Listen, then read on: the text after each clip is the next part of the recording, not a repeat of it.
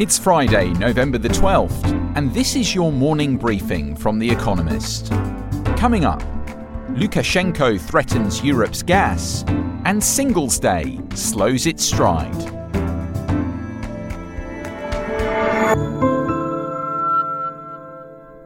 First, the world in brief. President Alexander Lukashenko threatened to cut the natural gas that passes through Belarus from Russia to Europe, escalating the migrant crisis he engineered on his country's Polish border. The EU had warned that it would impose further sanctions on his regime. To make good on his threat, Mr. Lukashenko would need cooperation from Gazprom, which owns the pipeline, and by extension, the Russian government. An appeals court temporarily blocked the release of Donald Trump's telephone records and other documents relating to the attack on the Capitol on January 6th. On Tuesday, a lower court had ruled former presidents had no right to withhold such records. They were due to be handed to Congress on Friday. A court will next consider the matter on November 30th. The sixth plenum of the Chinese Communist Party passed a resolution casting Xi Jinping as a leader of almost unparalleled standing, on a par with only Mao Zedong, the party's revolutionary leader, and Deng Xiaoping, his successor. With the country's current president all but certain to secure a third term, the proclamation will help Mr. Xi cement his cult status. Singles Day, a bacchanal of online Chinese consumerism, proved more restrained than usual. Alibaba, the e-commerce giant that popularized the concept, received orders worth 540.3 billion yuan, $84.5 billion, over the event's 11 days, marking 8.5% more than last year, but also its smallest increase since 2009. The understated promotion of the sale was in part a result of China's big tech crackdown. China approved the first clinical trials of Arcovax, a domestically produced mRNA COVID-19 vaccine, which it hopes to distribute as a booster shot. Chinese regulators never granted approval to foreign mRNA jabs, such as Pfizer's, leaving the country to rely on less effective, homegrown vaccines based on inactivated viruses. Trials of Arcovax are underway both in China and abroad. Austria's Chancellor, Alexander Schallenberg, said that a national lockdown for those unvaccinated against COVID-19 was, quote, inevitable. Upper Austria, a province on the German border, is enacting such a lockdown on Monday. A surge in infections means 20% of intensive care beds are currently occupied by COVID patients. The country has one of Western Europe's lowest vaccination rates, at just 65%. The current chair and former chief executive of Lundin Energy, a Swedish oil company, were charged with complicity in war crimes in Sudan. Swedish prosecutors allege the company asked the government to secure an oil field, knowing that this would necessitate attacks on civilians by the army. It is the first such case brought against businessmen since the Nuremberg trials. Both executives and the company deny the charges. And figure of the day, 99.64%. the percentage of Russia's criminal trials that ended in conviction last year.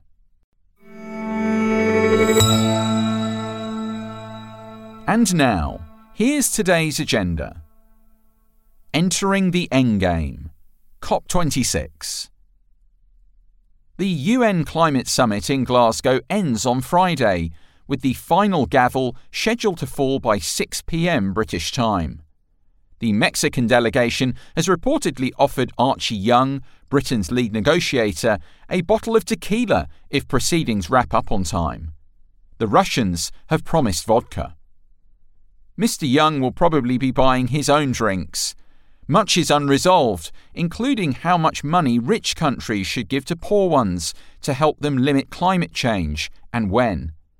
No framework for a global carbon market or significant funds to reimburse vulnerable countries for damage already incurred has emerged. Limited progress has been made. New climate pledges, if respected, will put the world on track for temperatures of 2.4 degrees Celsius above pre-industrial levels by 2100, an improvement on previous prognosis of 2.7 degrees Celsius, but significantly above the Paris Agreement goal of 2 degrees Celsius, and preferably 1.5 degrees Celsius.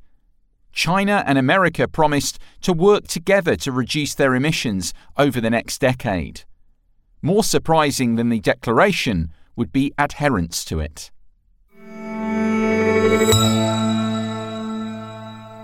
Coming attractions: Disney's new shows.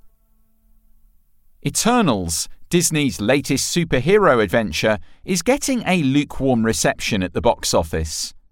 Equally, investors threw Rotten Tomatoes on Wednesday after the company announced feeble quarterly earnings. After markets closed on Wednesday evening, Hollywood's biggest studio revealed that its Disney Plus streaming service had added only 2.1 million subscribers in its latest quarter, half as many as Netflix, its larger rival. In early trading the next morning, its shares fell by over 8% before recovering slightly. Disney's problem has been a lack of fresh streaming content. Today, it hopes to put that right by announcing a blitz of Disney Plus projects.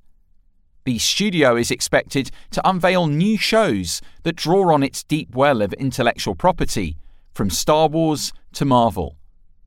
And it is giving Disney Plus subscribers other treats, such as entry to its theme parks before the official opening time, a reminder that, in the streaming wars, the studio can draw on assets its rivals don't have. What goes up? Inflation and politics in India. Inflation gives American policymakers an unpleasant reminder of their 1970s funk. In India, where voters are prone to expel governments over the price of onions, politicians never forgot the feeling. Out of sheer habit, they will be watching Friday's Consumer Price Index update with bated breath. India's inflation is cooling from its summertime high. Consumer prices are expected to increase by barely 4%, well below the 6% that the central bank tolerates. That should postpone higher interest rates until next year. Still, the CPI basket contains prickly points. Fuel costs have proven painful, thanks mainly to taxation.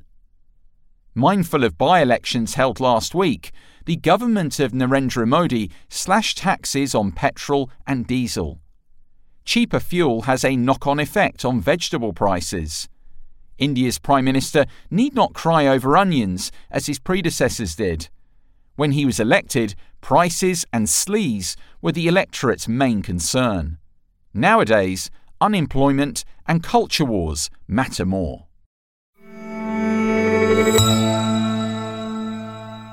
Not another one. Bulgaria's election. Bulgarians vote on Sunday. Again. Two general elections this year have failed to produce a government. This time, the presidency will be up for grabs as well.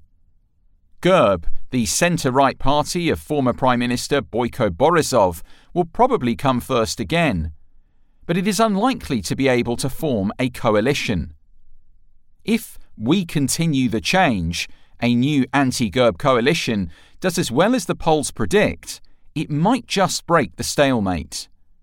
Started by two former ministers, it will siphon off votes from those disappointed with the previous anti-Gerb parties, especially that of Slavi Trifonov, a maverick former TV showman who seems to have missed his chance to lead the EU's poorest country.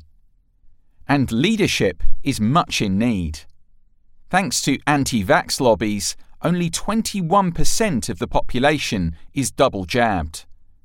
An average of 166 people are dying of COVID-19 every day.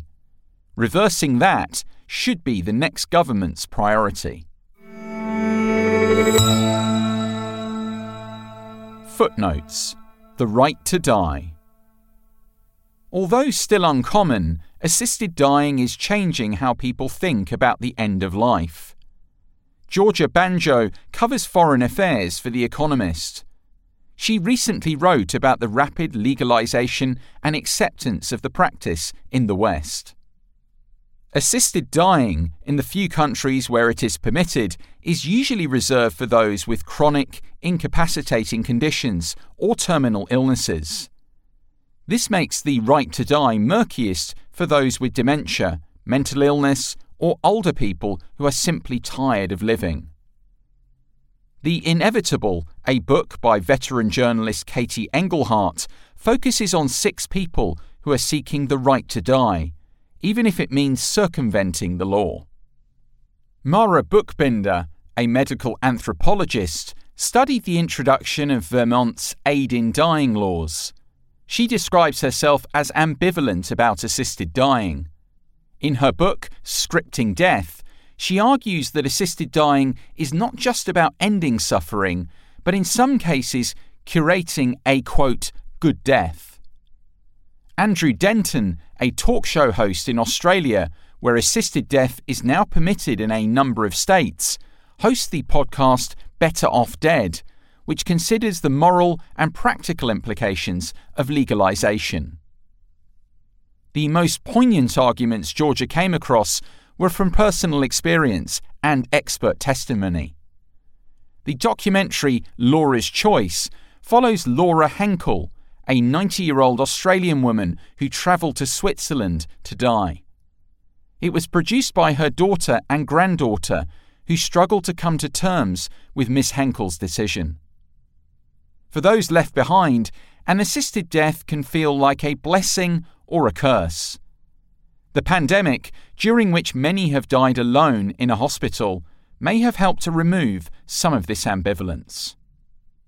For more of Georgia's reporting, follow her on Twitter.